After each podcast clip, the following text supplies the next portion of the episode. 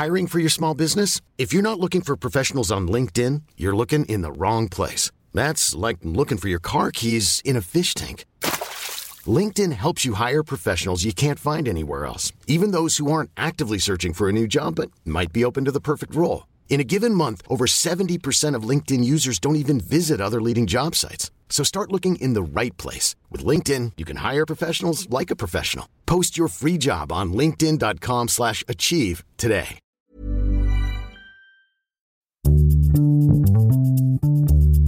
Bonjour, bonsoir, bon après-midi à tous, une belle année 2019 et bienvenue dans ce nouvel épisode d'Histoire de Daron.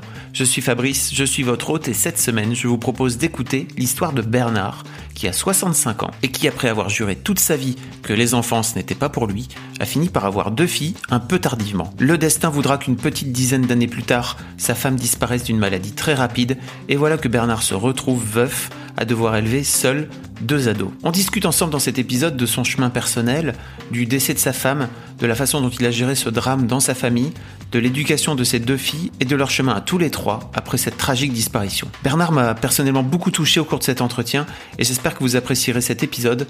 Un grand merci d'avance pour votre écoute. Je vous en parle depuis quelques mois, mais ça y est, Rocky est enfin lancé. Ce podcast est désormais propulsé par ce nouveau magazine qui s'appelle Rocky, R-O-C-K-I-E, qui est le magazine pour accompagner les femmes, mais aussi les hommes qu'ils souhaitent dans leur vie d'adulte. Vous pouvez vous abonner à notre newsletter sur www.rockymag.com comme R-O-C-K-I-E-M-A-G.com pour ne manquer aucun nouvel épisode et surtout tous les jours on publie un ou plusieurs articles. Il y a un forum, enfin vous verrez, il y a plein plein de choses. Surtout n'hésitez pas à aller voir R-O-C-K-I-E-M-A-G.com, Rocky Mag. J'espère que ça vous plaira. Surtout n'hésitez pas à nous donner votre avis sur le sujet. J'en profite aussi pour vous dire que avec Rocky on a lancé un nouveau podcast qui s'appelle Histoire de couple, comme Histoire de Daron mais pour les couples. On fait parler des couples, de leur histoire avec Clémence qui est la rédac chef de Rocky. Vous pouvez aller voir directement, je vous mets tous les liens dans les notes de ce podcast. Si vous voulez passer à mon micro, que vous avez une histoire un peu particulière de Daron, vous pouvez m'écrire un mail sur histoire de Daron, histoire avec un S, de Daron avec un S, rockymag.com, R-O-C-K-I-E-M-A-G.com. Je vous mets l'adresse directement dans les notes de ce podcast. Je vous souhaite une bonne écoute et je vous donne rendez-vous à la fin de l'épisode. On est avec Bernard. Bonjour Bernard. Bonjour Fabrice. Vous allez bien? Ça peut aller, un peu tendu. mais- C'est la première fois que je me retrouve devant un micro. Ça va très bien se passer, vous savez, c'est le micro le plus sympa de tous les micros. Bon, Bernard, vous, alors déjà bravo parce que vous vous appelez comme mon père, qui s'appelle Bernard aussi. ah ouais, Et les Bernards sont sympas. Voilà. il y en a de moins en moins, mais Ça reviendra peut-être, vous savez, Mhm. la mode des prénoms, etc. Euh, vous m'avez envoyé un message euh, il y a quelques semaines euh, pour me dire voilà, je vous écris euh, parce que ma fille a insisté pour que je pour que je vienne, euh, pour que je vous écrive en gros. Vous m'avez expliqué votre votre histoire très rapide qui est pas commune et vous m'avez dit si mon histoire euh, somme toute banale vous intéresse, vous pouvez m'écrire. Et derrière, j'ai votre fille qui m'a réécrit un mail pour me dire je voudrais appuyer la candidature de mon père. Donc votre fille qui s'appelle Anna, c'est ça? Mhm. Qui est votre aînée? Non, la cadette. C'est la cadette. Euh, Est-ce que vous pouvez vous présenter rapidement, Bernard? Oui, alors d'abord, bon, je suis Bernard, j'ai 65 ans, je suis maintenant retraité et j'ai deux filles, dont l'une, euh, Anna, euh, est une de vos fans absolues. Oh là là pour, pour d'autres euh, raisons que celle-là, mais peut-être pour vos activités pour le féminisme en particulier. Et donc un jour, elle m'a demandé si je voulais participer à une sorte de podcast sur l'expérience d'un père particulière. Bon, euh, elle y tenait vraiment, euh, donc je me suis laissé convaincre et donc me voilà. Et alors vous me disiez tout à l'heure, avant qu'on démarre, euh, c'est bizarre parce que j'ai l'impression qu'elle pourrait très bien me poser ces questions-là et qu'elle attend peut-être de ce podcast d'en apprendre des choses alors que je pourrais lui répondre en vrai. Voilà, exactement. C'est c'est assez bizarre de, de penser que bon, je suis assez proche d'elle quand même, et qu'elle pourra me poser toutes les questions euh, possibles et imaginables, euh, compte tenu de, de l'histoire qu'on va peut-être aborder tout à l'heure. Bah oui, on va l'aborder. Euh, et donc, c'est étonnant que, malgré tout ce que j'ai pu lui raconter sur ma vie, sur euh, la vie de la famille en, en général, elle, elle ressente le besoin d'une médiation, d'une autre présentation pour en savoir un peu plus. Alors, savoir quoi euh, Je ne sais pas très bien ce qui va ressortir de tout ça, mais voilà. en fait, euh, je pense que l'un des trucs, l'un des aspects d'histoire de Daron, c'est aussi de, raconter des histoires de qui sortent un petit peu, enfin en tout cas que l'histoire sorte un petit peu juste du cadre familial. Et en général, on a tendance à croire que l'histoire de notre famille euh, nous appartient, alors qu'elle est finalement, euh, euh, on va dire pas banale, mais euh, qu'elle appartient à plein d'autres gens aussi qui ont pu vivre des situations similaires, quoi. Je sais Mhm. pas ce que vous en pensez. Euh, sans doute, mais enfin, on est toujours un peu focalisé sur, euh, sur son histoire. En particulier, euh, donc la mienne, les particularités de ces histoires, c'est que jusqu'à assez vieux, disons 30, 40 ans, je me voyais absolument pas avec des enfants.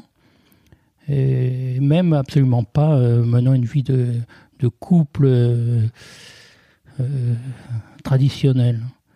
Et le sort, la vie a voulu que je me marie, j'ai deux enfants et que ma femme meurt brutalement.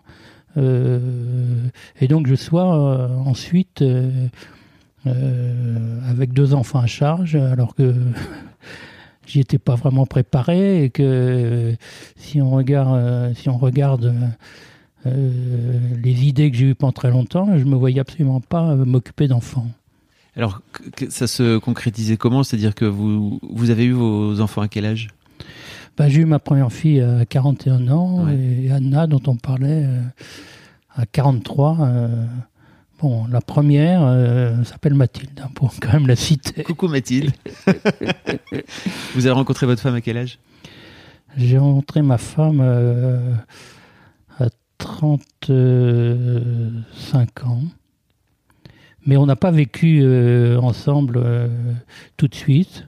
Donc on est une relation euh, pas distante, mais, chacun chez soi. Et j'ai continué, moi, ce que je faisais dès le début de ma carrière. J'ai fait des, missions à l'étranger, j'ai été expatrié assez souvent. Et en 91, euh, on a décidé de vivre ensemble. En Qu'est-ce qui vous a 91, amené à, à- à changer d'avis comme ça euh, Sur quoi à- Sur le mariage, sur les enfants Bah, sur- bah, déjà sur le mariage parce que avant enfin ou en tout cas de vivre avec une avec une femme parce que je, je sais pas ce qui fait que vous je vis, j'ai vécu à l'étranger euh, longtemps euh, avec des conditions disons, intéressantes d'expatrier dans des pays un peu sous-développés, euh, avec euh, toutes les facilités qu'on pouvait avoir. Et donc, euh, bon, je menais une vie laborieuse, on travaillait beaucoup. Par contre, on avait des détentes et à tout va, sans limite, disons. Donc, j'aimais bien cette vie de travail et de fiesta. Voilà. D'accord. Et donc l'idée c'était pas vous aviez pas en tête de à un moment donné vous installer et Voilà, vous installer entre guillemets quoi. Et en 91, dans ma vie, il s'est passé une chose euh, importante aussi. J'ai perdu mon frère qui avait 11 mois de plus que moi et qui est mort jeune, euh, alors que j'étais en, mission à l'étranger. Et à la même époque, euh, Marie, qui, allait devenir ma femme, euh, a perdu aussi son frère. Et donc, euh, je sais pas ce qui s'est passé dans ma tête et dans la sienne, mais on a décidé finalement de, de rapprocher les, les foyers et de, de vivre ensemble à mon retour de, de cette mission euh, en Turquie en 93. Et donc ensuite euh, vous êtes décidé de vous marier c'est ça?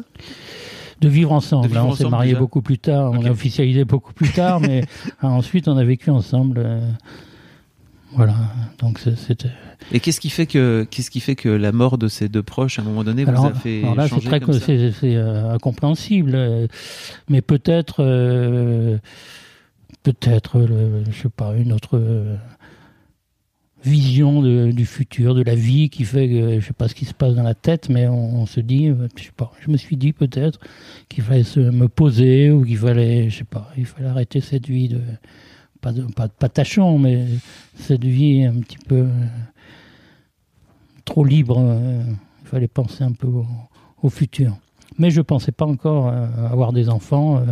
Oui, c'était l'étape d'après. voilà, c'était l'étape d'après. Parce que quand vous vous mettez, euh, euh, quand vous vous installez ensemble, l'objectif est pas de faire des enfants. entre- En tout cas, Euh, si, si, si. Marie voulait absolument des, des enfants très vite, mais moi j'ai j'ai mis un peu de temps à me décider. Et je me souviens, euh, Parce qu'elle avait quel âge elle à l'époque? Elle avait la- le même âge que âge, moi. ouais. quoi, ouais. Parce qu'il y a, un y une fenêtre réduite, de, une fenêtre réduite pour les Peut-être, femmes, peut-être, ouais. Peut-être, mais pas, je- ça, j'y pensais pas trop. Mais euh, au moment où finalement on a décidé, on a formalisé, formalisé les choses, et je lui ai dit, je, je veux bien avoir des enfants, mais il y a deux conditions. La première, c'est si on a un enfant, on en aura plusieurs, pas qu'un. Pourquoi? Parce que bon, je m'imaginais qu'un enfant, il fallait que non seulement il ait un frère et une sœur, mais surtout qu'il puisse, euh, euh, qu'il puisse euh,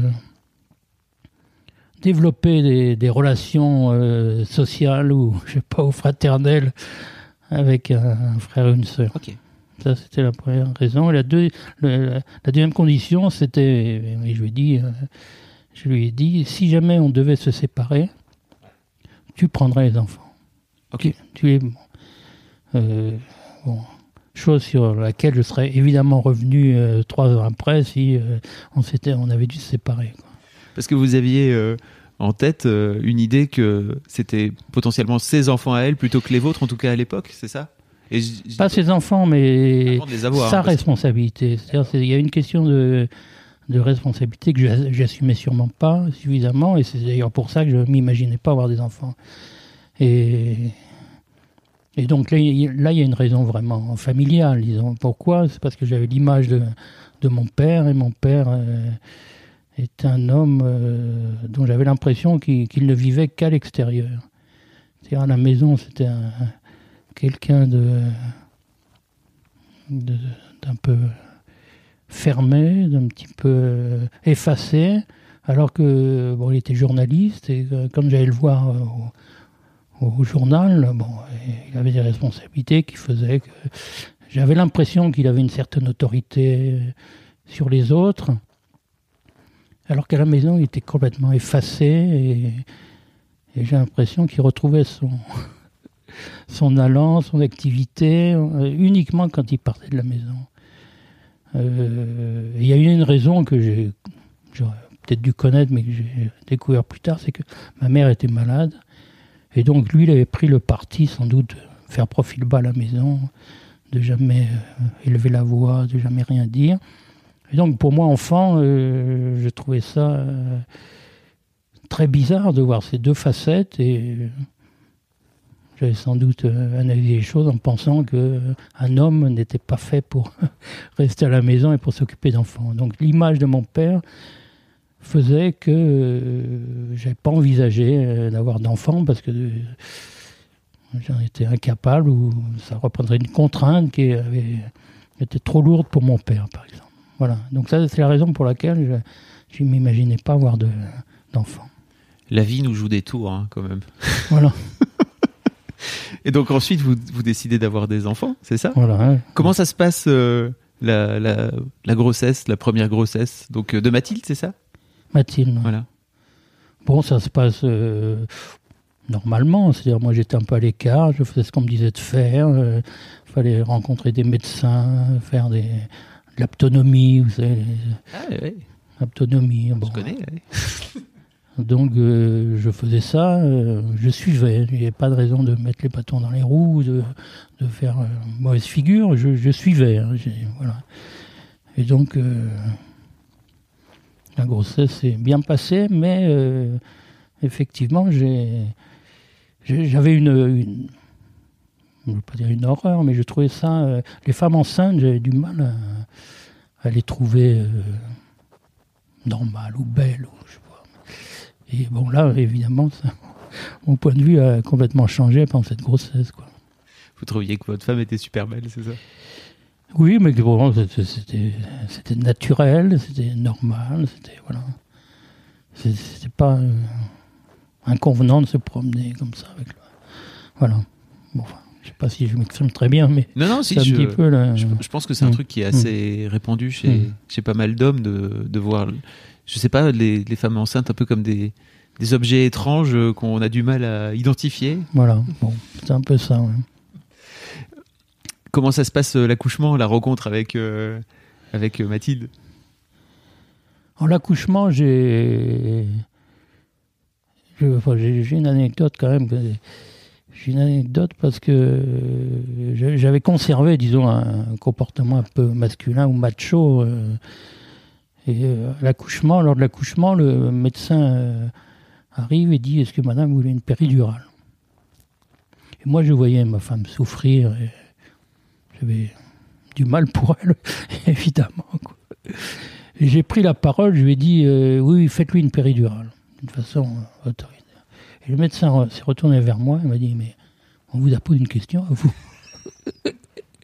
Alors, c'était à la clinique des métallurgistes dans le 11e. C'était vraiment une clinique euh, axée sur la femme, le bien-être de la femme, le désir de la femme. Et moi, avec mes gros sabots, quand je lui ai dit Oui, oui, allez, faites-lui la péridurale, il m'a vraiment envoyé bouler. C'est la première claque, j'imagine, de, de, plein d'autres qui vont arriver derrière. Comment s'est passée la rencontre avec, euh, avec cet enfant alors? Oh, bah, c'était merveilleux, quoi. Non, là, après, j'étais un père euh, tout à fait attentif, il hein, n'y a pas, pas, de souci. Et alors, bon, aussi, bon, c'est des anecdotes, mais euh, l'accouchement de Mathilde était très long, hein, très long, c'était le premier. Alors que celui de Anna, ça, fait, ça est sorti vraiment. Ça a même surpris les médecins qui disaient non, non, madame, euh, il y a encore pour quelque temps. Et puis, oh, bah, à peine la porte fermée, euh, il, fallait, il fallait intervenir. Comment ça se passe les premiers pas de, les premiers pas de papa? Vous avez des souvenirs de ça? Euh, oui, j'ai toujours été disponible, attentif, changer les coucouches, j'ai jamais eu de difficultés. En plus, j'ai une carrière un petit peu fait de haut et de bas. Donc, il y a des moments où j'étais vraiment disponible pour mes, pour mes enfants, donc je m'en suis pas mal euh, occupé. Euh, bon, tout, en, tout, en, sachant que je considérais toujours euh, que la chef de file de l'éducation, c'est quand même ma femme. J'étais le, le, numéro 2. Quoi. Dans mon esprit, j'étais le numéro 2. Euh, bon, ce qui était un peu satisfaisant d'un côté, parce que ça m'a permis de me décharger quand même euh, certaines responsabilités ou certaines négociations ou certaines résolutions de conflits que les parents peuvent avoir avec les enfants. C'est elle qui décidait s'il fallait, s'il fallait pas, jusqu'à un certain point.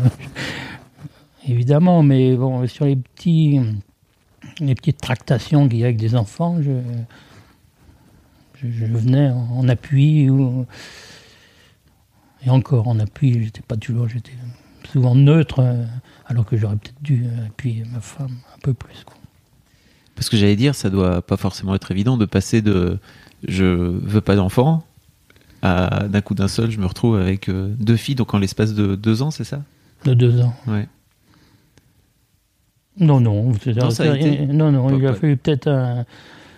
Euh, le coup de pouce de la réalité pour voir qu'il fallait quand même euh, s'en occuper, partager, mais ça m'a pas coûté vraiment. Euh, et d'ailleurs, bon, j'avais toujours aimé les enfants. En tant qu'oncle ou en tant qu'ami, ça me posait pas de problème de, de, passer des heures avec les enfants, de jouer, de, regarder comment ils évoluaient, comment ils comprenaient les choses. Ça me passionnait, quoi. Mais euh, à l'époque, je m'imaginais pas être celui qui avait les enfants. Et alors, comment ça se passe une fois qu'on a ses propres enfants à soi, où on peut leur apprendre des choses, etc. Bon, ben, j'ai essayé de leur euh, transmettre un peu du savoir que j'avais, de, de, les écouter, de les regarder évoluer. Non, ça m'a intéressé, ça, ça me passionnait, ça. Bon, bon j'étais peut-être pas, pas, toujours. Euh, ni à la hauteur, euh, ni à la disponibilité, mais bon, euh, non, j'ai beaucoup aimé les enfants petits qui ont une grande confiance, qui regardent, qui posent des questions. Ça, ça m'a. J'étais content, de... j'étais vraiment content d'avoir des... des, enfants et de pouvoir répondre euh, à leurs questions et d'être aussi disponible que possible. Et alors, euh, c'est à l'âge de 11 ans, c'est ça? Ou votre femme est tombée malade Oui, alors ma femme a eu une, tumeur cérébrale qui l'emporte en deux mois. Et bon, c'est une situation compliquée parce que, bon, sur le plan personnel, c'est compliqué parce que moi, je suis un peu passé à côté. J'ai pas compris les messages des médecins qui disaient. Qui, manifestement voulaient me faire comprendre qu'il n'y a aucun espoir. mais moi, je ne suis pas sûr d'avoir vraiment euh, compris ces trucs-là. Et, deuxièmement, il y avait mes enfants, euh, leur dire, pas leur dire. Euh, comme moi même, je ne savais pas, j'étais pas persuadé qu'il se passait quelque chose de dramatique, je ne les ai pas informés vraiment de. Ben, c'était tellement vite de moi. Hein, Très rapide. et, euh, donc Mathilde l'a découvert par hasard. Parce que, ma femme qui perd un peu la tête progressivement euh, avait pris l'habitude d'écrire autant qu'elle a pu. Et donc euh, Mathilde est tombée là-dessus, donc je vais discuter avec elle. Elle, avait quel âge à l'époque? Elle avait 13 ans. Et en âge, je lui ai rien dit. Je lui ai rien dit, je lui ai toujours fait croire que dans une bonne main, dans une bonne, voie, que tout allait s'arranger. Et quand on a pris ça, euh, quand on a pris ça, bon, elle est tombée, pas, des nues, mais bon. Et je crois qu'elle m'en veut encore, mais bon, c'est difficile de, toujours trouver le, de, toujours trouver les choses à dire au bon moment.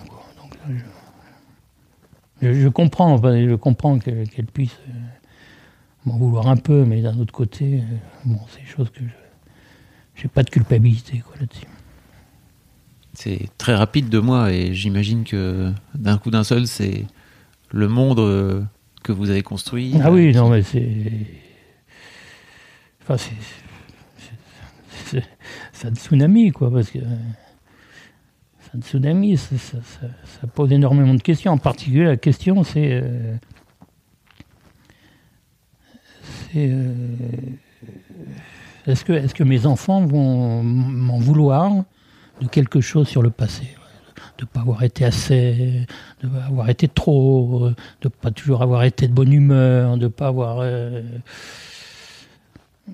je ne sais pas, oui, mais c'est une culpabilité que, que j'avais de me dire est-ce que mes, mes, enfants que je vais retrouver en face à face ne vont pas me reprocher euh, implicitement ou explicitement de ne pas avoir été. Euh, Suffisamment disponible Non, non, pour ma femme. Ah, voilà, de ne pas avoir. je sais pas voyez, c'est une culpabilité que j'avais euh, de penser que ça, pourrait être des reproches vivants de, de, ma propre culpabilité de ne pas avoir, d'avoir trop, de pas avoir. Vous voyez, il y a toujours des choses dans un couple où, on peut dire j'aurais pu, ou j'aurais dû, ou j'aurais pu faire autrement, j'aurais pu répondre différemment.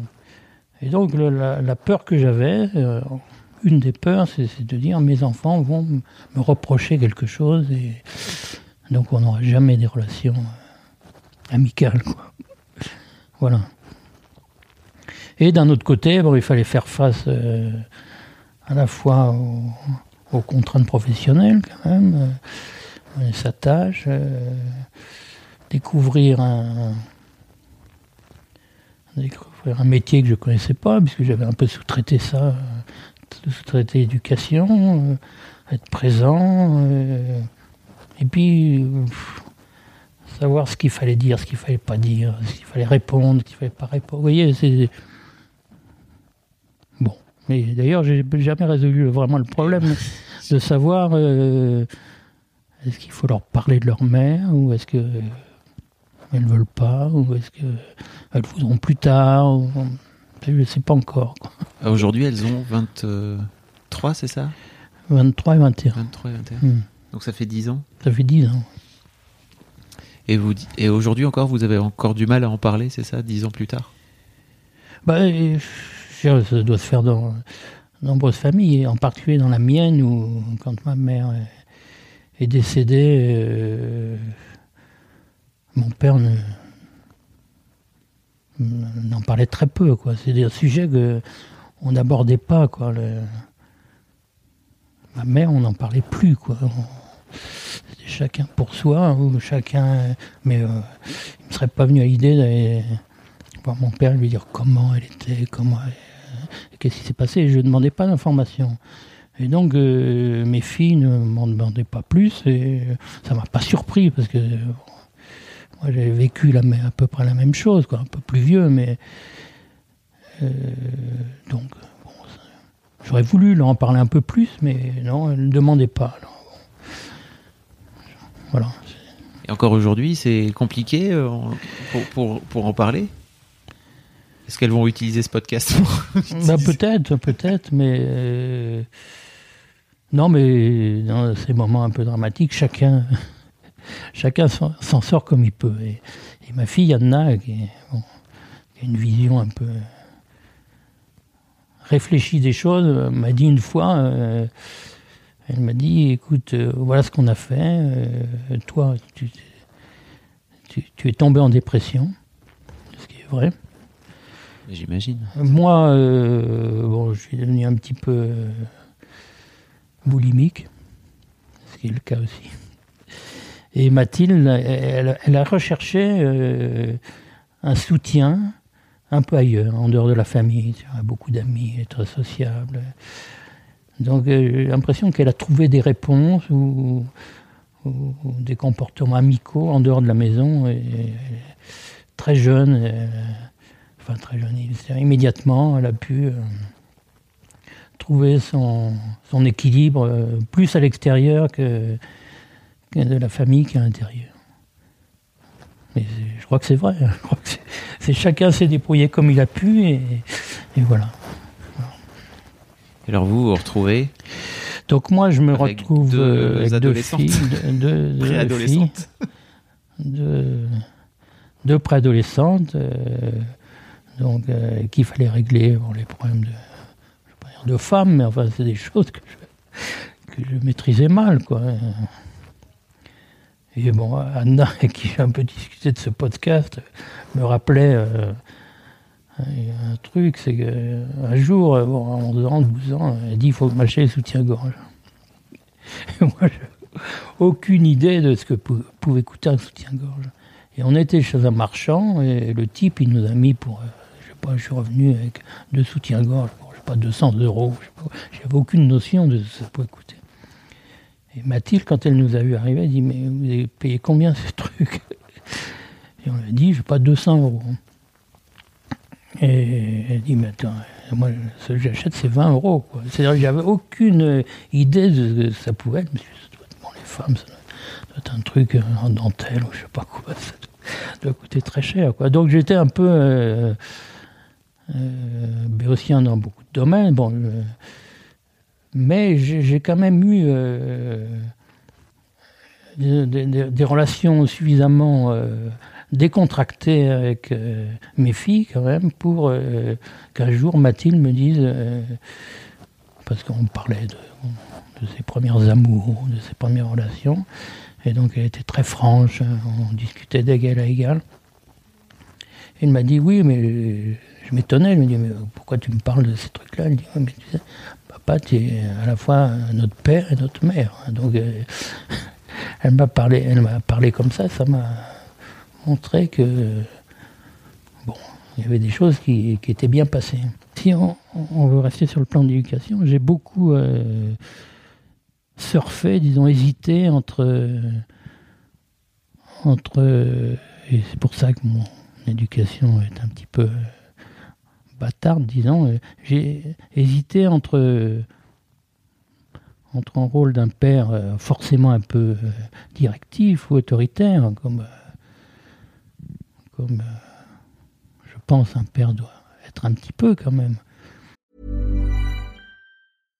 One size fits all seemed like a good idea for clothes. Nice dress. Uh, it's a it's a t-shirt. Until you tried it on. Same goes for your healthcare.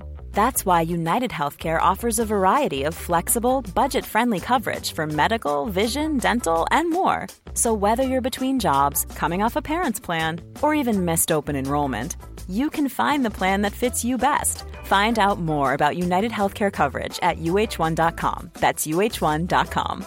Even on a budget, quality is non negotiable. That's why Quince is the place to score high-end essentials at 50 to 80% less than similar brands. Get your hands on buttery soft cashmere sweaters from just 60 bucks, Italian leather jackets, and so much more. And the best part about Quince, they exclusively partner with factories committed to safe, ethical, and responsible manufacturing. Elevate your style without the elevated price tag with Quince. Go to quince.com slash upgrade for free shipping and 365-day returns.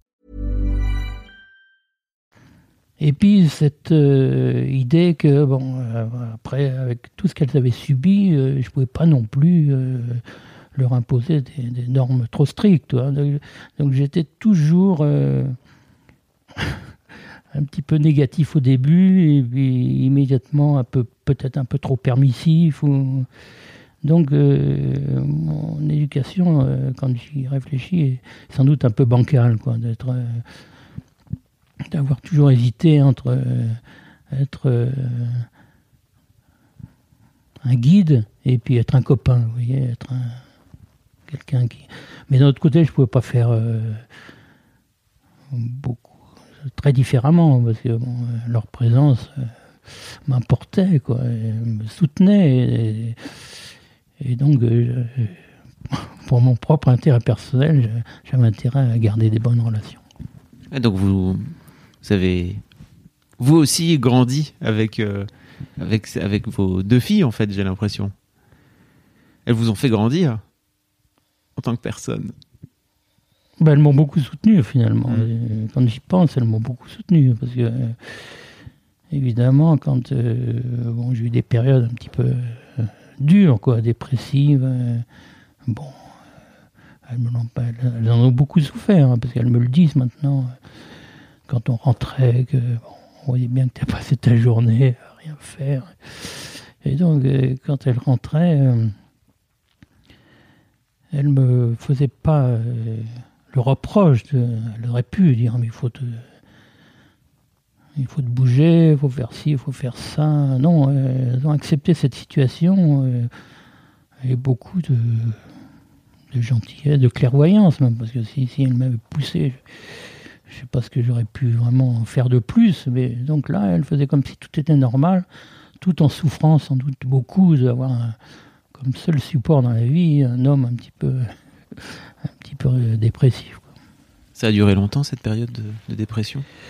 Ça a duré, euh, de- ça a duré jusqu'en donc jusqu'en 2013. Donc ça a duré au moins trois ans, quoi. Trois- mais pas pas une dépression très dure. Mais enfin, je professionnellement, euh, j'avais la chance d'avoir un diplôme, d'avoir une petite spécialité, donc euh, je pouvais me permettre d'avoir des moments comme ça où, où j'ai envie de tout balader. Je, repartais différemment.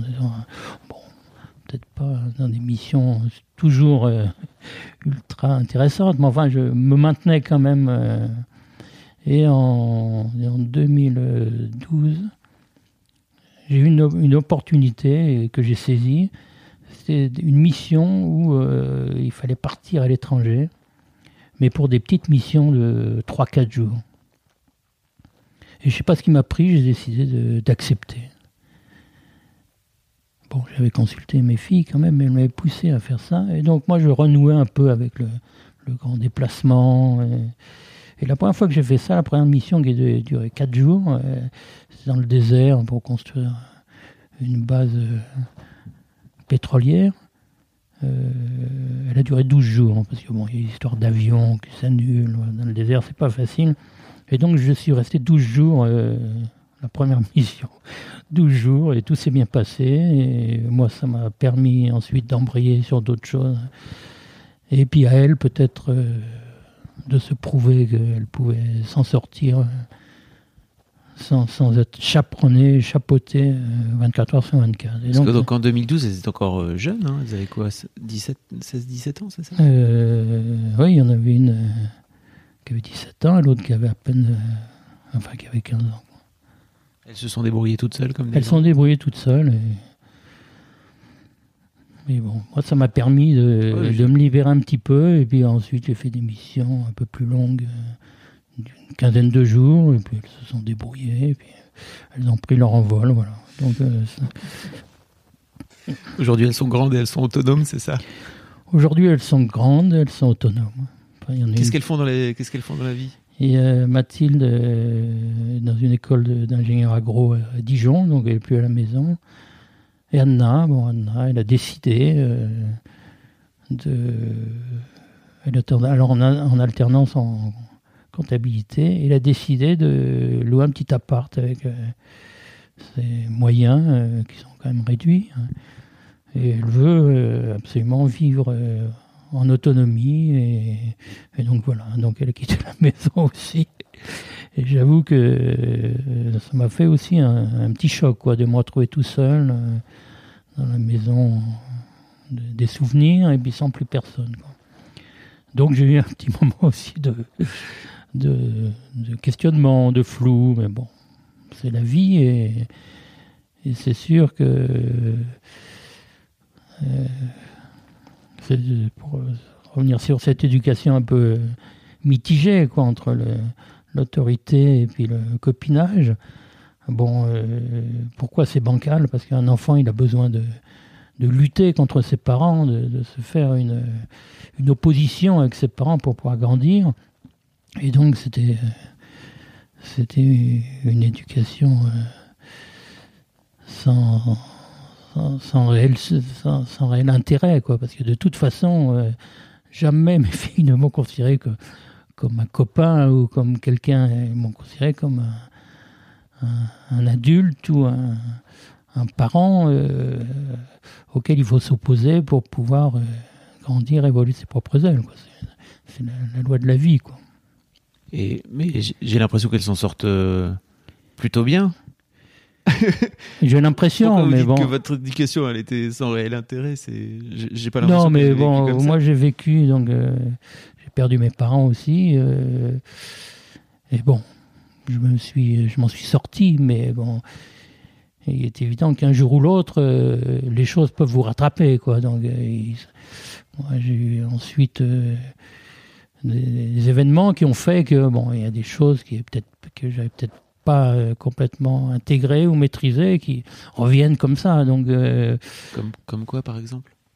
Non, mais je veux dire, les décès de, le décès de ses parents, ça fait que, bon, il- il- à l'occasion d'un autre événement dans la vie, on peut très bien, euh, tout d'un coup, ça peut un peu se mélanger ou et conduire à, à des pertes un petit peu de, de, de confiance quoi, dans la vie hein, en général. Quoi. Donc, euh, je suis assez vigilant de savoir comment elles, elles- elles ont évolué. Enfin, bon. Non, je comprends. Vous, Hmm. vous avez l'air très très attentif à, Oui, oui. À elle et c'est marrant parce que j'ai l'impression qu'entre le le portrait que vous avez dépeint de vous très honnête en disant moi pour moi les enfants c'est pas possible et donc euh, 20 23 25 ans plus tard Mhm. euh, l'homme que vous êtes devenu ça a complètement vous êtes vous êtes plus le même quoi Non, mais c'était une manque un peu de un manque de confiance, de dire euh, est-ce que je serais capable d'éduquer, de m'occuper d'enfants? Et puis finalement, euh, je crois que j'en étais capable. Bah la preuve parce que euh, je, vais reprendre le je vais reprendre le mail d'Alain si vous voulez bien Mhm. C'est marrant parce qu'elle a, elle a vraiment écrit. Mon père s'est donc retrouvé soudainement seul avec deux filles de 11 et 13 ans. Aujourd'hui, nous avons 21 à 23 ans. Nous sommes toutes les deux parties de la maison. Et il doit reconstruire sa vie d'homme retraité après- après avoir été pendant 10 ans un père à plein temps. Je pense que son expérience de père veuf, célibataire, nouvellement sans enfant serait très intéressante. Et sur un plan plus personnel, me permettrait d'en savoir un peu plus sur lui. Bon, je sais pas ce qu'elle va apprendre vraiment, mais bon, euh, parce que tout ça, elle sait. Ok. Tout ça, elle sait. Non, parce que vous disiez que vous aviez du mal à discuter justement de, de votre femme, de la façon dont elle est partie très vite, etc. Oui, oui, il y a peut-être certaines choses que, que je n'ai jamais dites, mais, mais bon, moi, elle me connaît bien, c'est-à-dire qu'elle sait. euh, mais ce qui, ce qui l'interroge, c'est comment euh, elle se fait sans doute une image de moi. euh, mais comment, comment j'ai pu abandonner la vie que je menais un peu libre, et puis tout d'un coup me, me poser, et puis. elle- mais bon, c'est- une super question en même temps. Non, ça, oui, mais c'est bon, c'est des choses qui sont pas qu'on qu'on peut pas expliquer. Qu'on rencontre une personne qui euh, qui match, ça match, et puis bon, on se pose plus de questions, c'est comme ça, et bon, il n'y a, pas a, a- pas de questions. C'est comme ça. C'est- c'est- on était fait pour se rencontrer à ce moment-là, et, pour avoir des enfants, et, bon, ça s'est fait euh, vraiment euh, naturellement. Qu'est-ce qu'elles vous ont appris, euh, vos filles, en tant qu'homme, en tant que père Ben, elles m'ont appris euh, que elles étaient bon moi ce qui me fascine c'est c'est que elles ont une vision des choses qui euh, m'éclaire. Souvent elles me disent des choses que auxquelles je même si je réfléchis pas mal sur cette vie bon, euh, des choses auxquelles j'avais pas pensé quoi. Comme quoi, par exemple? Non, mais c'est cette, euh, c'est ce que m'a dit Anna une fois sur euh, comment chacun de nous s'en était sorti à sa, à sa façon. C'est, un truc qui me, qui, bon, qui synthétise les choses et euh, bon, euh, j'aurais pas été capable, euh, j'aurais pas été capable de prendre ce recul pour. Et puis bon, c'est sûr que les enfants, quand on les voit évoluer, grandir, euh, on est fasciné par euh, les risques qu'ils prennent, par, parce que j'apprends des choses euh, que Mathilde, des fois, elle est sortie, elle, est sortie la nuit sans que je, pas que je dormais. bon, mais la, Ça, ça fait partie des, des, des rites de passage. hein. j'ai la, la trouille, j'ai la trouille a posteriori, mais bon, qu'elle était capable de faire ça malgré mon, mon autoritarisme, ou le- bon, qu'elle était capable de sortir, de Ça passer bien la nuit. Vous disiez tout à l'heure qu'elles avaient, elles, elles avaient pas pu euh, se battre contre euh, leur, leur Ben, père. euh, voilà un bon voilà, exemple. voilà. elle- mais à mon insu, quoi. Pas frontal, quoi. Et voilà, bon, c'est des choses qu'elle était, capable de faire ça, et puis après de dormir sur le palier en attendant que je me réveille, ou en rentrant par une autre porte. Enfin, des choses euh, auxquelles moi, je, je pensais pas, pensais pas qu'elle qu'elle pourrait faire des choses comme ça, mais bon, euh, donc elles ont euh, lutté, elles ont grandi, et, et bon, c'est toujours impressionnant de, de voir que malgré euh, toutes les barrières qu'on peut leur mettre, et dire il faut pas faire ci, il faut pas faire ça, il faut pas sortir. Bon, il arrive un moment où elles le font, et puis bon, heureusement, ça se termine bien, quoi. Il n'y a pas de, il a pas de, y a pas de conséquences, quoi. Mais, mais bon, c'est nécessaire. Tout à l'heure, vous parliez de. Vous avez dit un truc. J'avais, j'avais encore un comportement un peu macho vis-à-vis de ma femme. Est-ce que vous avez l'impression que votre. Euh, que le fait d'avoir d'abord une femme, puis après euh, des filles, vous a fait évoluer à ce niveau-là? Et à quel niveau?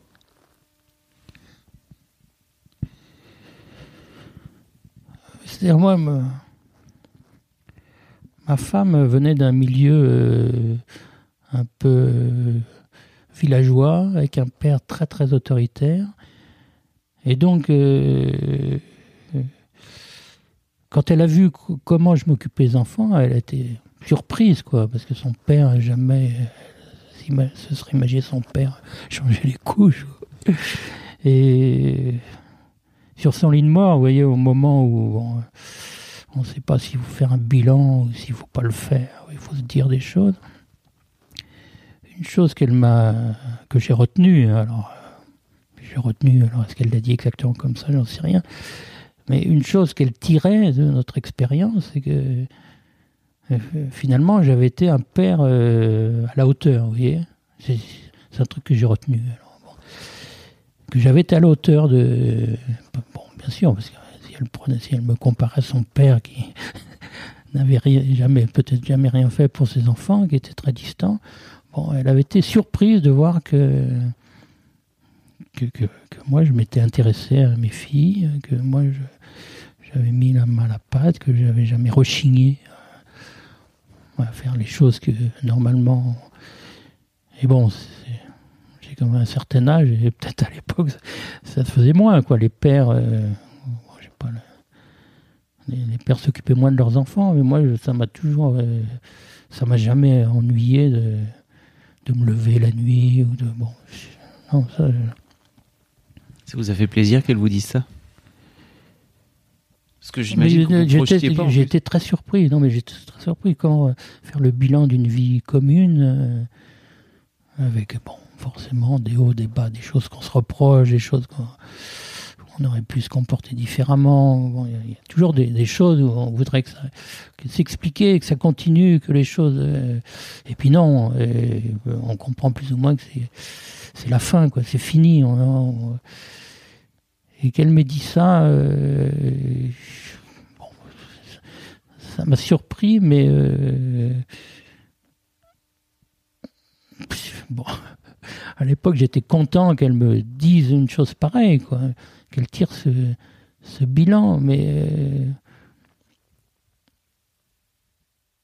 d'un autre côté, j'ai longtemps cru, parce que mes filles m'ont quand même mené une, une vie, euh,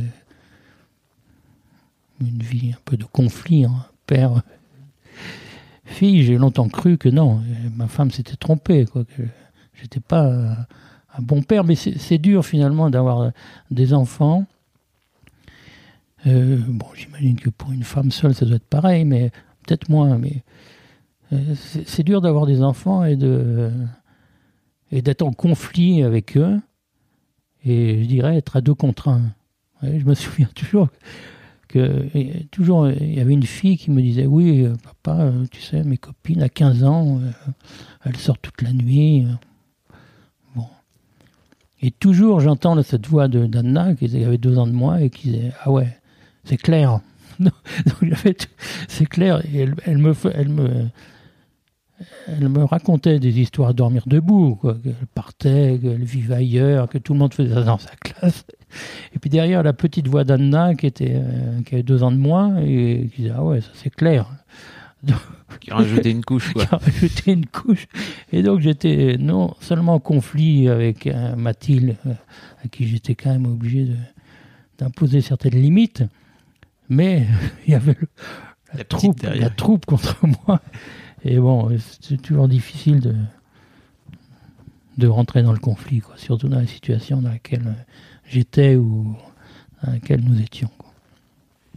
Vous en avez reparlé de tout ça Une fois que maintenant Ah vous oui, êtes un peu maintenant, plus grand maintenant, on en rigole, mais bon, euh, plus ou moins, quoi. Mais, mais moi, euh, tout seul, souvent, je me dis, euh, quand même, hein, quand j'entends cette petite voix qui dit, ah oui, c'est clair, hein, d'un air de dire, t'es vraiment un vieux, et surtout, que moi, j'avais quand même, un- j'étais un vieux père, donc, euh, des fois, j'ai l'impression d'être vraiment un vieux crouton qui était plus du tout à, à la page, quoi. Je comprends. vous, vous avez jamais pensé à vous remettre euh, en couple avec euh, quelqu'un derrière? Bah, j'ai fini par me euh, Ouais. remettre en couple, mais c'est pareil. Quoi. J'ai commencé à, à me réintéresser quand même à, la vie un peu sentimentale après la fin de cette période un peu difficile. Donc, euh, bon, à partir du moment où j'ai recommencé à travailler un peu plus sérieusement, je me suis remis euh, à chercher une deuxième âme sœur. Comment elles vous perçoivent euh, vos filles aujourd'hui, vous pensez? Qu'est-ce qu'elles diraient de vous si je les avais là à mon micro?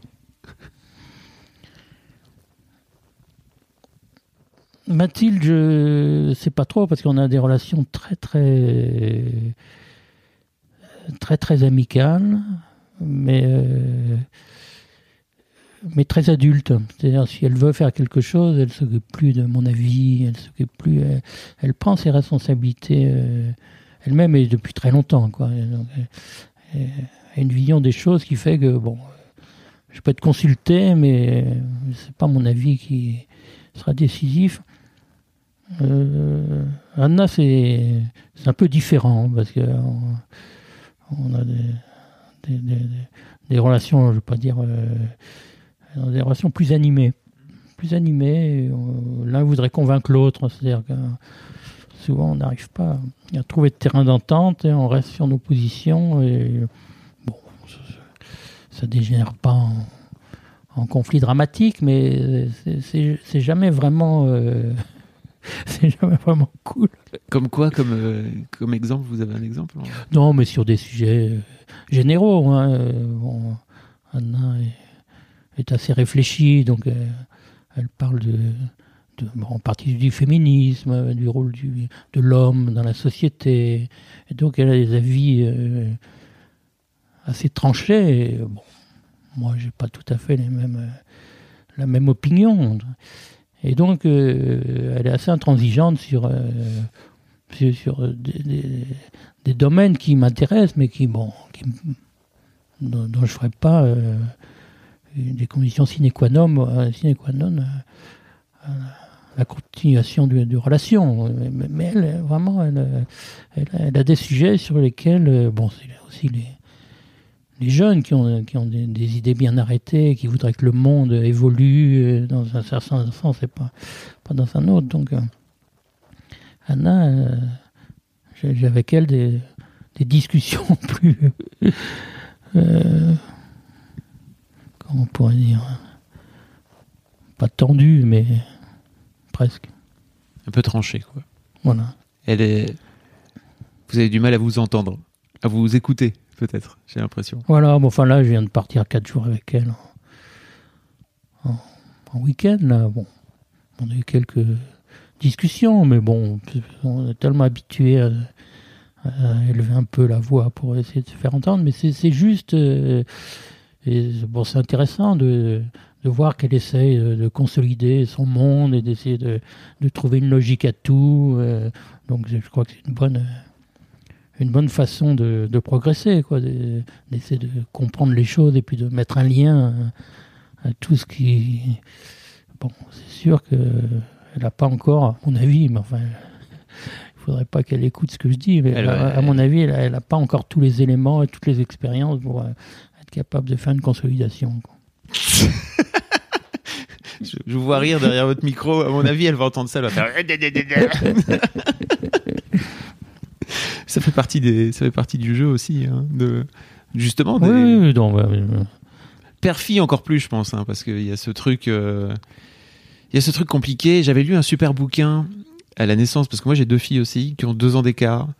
Euh, alors j'ai encore la chance d'avoir ma femme, euh, qui ont aujourd'hui 12 et 10, et j'ai, j'étais tellement perdu en fait quand, quand elles sont nées que je suis allé acheter un bouquin. C'était un, un, bouquin génial de, d'entretien croisé entre euh, père et fille, donc séparés, euh, qui parlaient chacun de leur relation à l'autre. Et en gros, à chaque fois, il y avait un, il y avait un spécialiste en fait qui venait analyser un petit peu la relation. Et l'un des trucs qu'il disait, c'est en gros, quand vous êtes père et que vous avez une fille, vous, vous pourrez pas faire autrement que de déconner, de merder et de faire en sorte que ça, que ça foire et que en fait, c'est en foirant que vous allez construire une fille euh, qui va être cool. Donc vraiment, je me suis dit waouh. Non, mais je crois que c'est pour, le, pour les garçons, c'est la même chose. Il faut qu'il y ait, faut qu'il y ait un conflit, bon, qui dégénère pas, mais il faut, il faut qu'il y ait une opposition euh, et que finalement euh, les enfants se construisent en s'opposant. en- Voilà. Bon, il faut être capable, de, euh, parents, d'accepter ces conflits, d'y faire face. Et moi, la difficulté, c'est qu'à un certain moment, j'ai eu du mal. à- J'aurais préféré que les choses soient vraiment cool, que les choses soient, soient sans excès, sans animosité. Sans... Et bon, donc à ce moment-là, euh, j'ai un peu de mal à, gérer ces conflits qui sont naturels et nécessaires. Qu'est-ce que vous avez en... si elles écoutent ce podcast et sans doute qu'elles vont l'écouter Qu'est-ce que vous avez envie de leur dire à vos deux filles?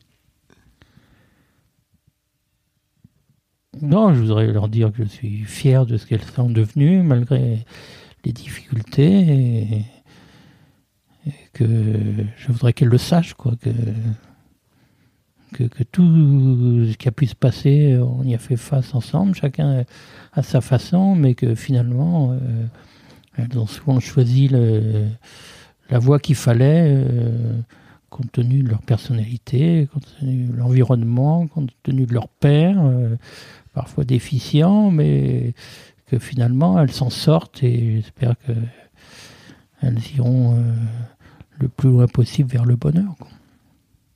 Merci beaucoup Bernard. Ah ben, C'était un plaisir. Merci d'être venu. Je, je vous ai vu vous ouvrir petit à petit au fur et à mesure de Ah ouais, l'interview.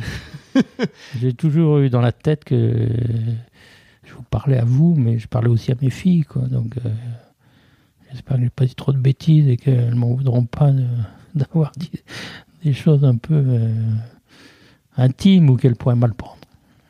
Alors quoi qu'il arrive, et ça c'est une grande règle, c'est que vous allez recevoir le fichier, et vous me direz si vous voulez couper des trucs, c'est vous qui déciderez, quoi qu'il arrive. Ah bah, c'est bien ça. En tout cas, un immense merci d'être venu, vraiment. Et puis merci à Anna de m'avoir euh, renvoyé un mail pour me dire je voudrais appuyer la candidature de mon père. Voilà. Voilà. Merci beaucoup. À bientôt. Un grand merci d'avoir écouté, j'espère que ça vous aura plu. Si le concept vous plaît, surtout n'hésitez pas à en parler autour de vous. Parlez de Rocky à vos amis, à vos amis mecs et à vos amis filles. Partagez sur vos réseaux sociaux. Le bouche à oreille, c'est encore le meilleur moyen de faire connaître Rocky et de faire connaître l'histoire de Daron. Et n'oubliez pas, même si vous écoutez en podcast, vous pouvez venir laisser un commentaire sur l'épisode sur YouTube. Ça me fait toujours très très plaisir. Je vous mets l'adresse de l'épisode directement dans les show notes. Enfin, même si vous savez que vous pouvez retrouver un nouvel épisode tous les premiers et les troisièmes lundis de chaque mois, je vous invite à vous abonner à ce podcast, à lui mettre une bonne note sur vos applis de podcast préférés. Vous pouvez le retrouver sur Apple Podcast sur iPhone ou sur Podcast Addict sur Android. Mais vous pouvez aussi retrouver Histoire de Daron sur Deezer, sur Spotify, sur SoundCloud et même sur ma chaîne YouTube. Vous retrouverez tous les liens dans les notes du podcast. Je vous donne rendez-vous pour le prochain épisode d'Histoire de Daron. Ça sera le troisième lundi du mois de janvier. Ça sera donc le lundi 21 janvier 2019. Je vous souhaite encore à toutes et à tous une très belle année, de pouvoir avoir tout ce que vous pouvez souhaiter. Et d'ici là, je vous souhaite une très belle vie. Even on a budget, quality is non-negotiable. That's why Quince is the place to score high-end essentials at 50 to 80% less than similar brands. Get your hands on buttery soft cashmere sweaters from just 60 bucks, Italian leather jackets, and so much more. And the best part about Quince, they exclusively partner with factories committed to safe, ethical, and responsible manufacturing. Elevate your style without the elevated price tag with Quince. Go to quince.com slash upgrade for free shipping and 365-day returns.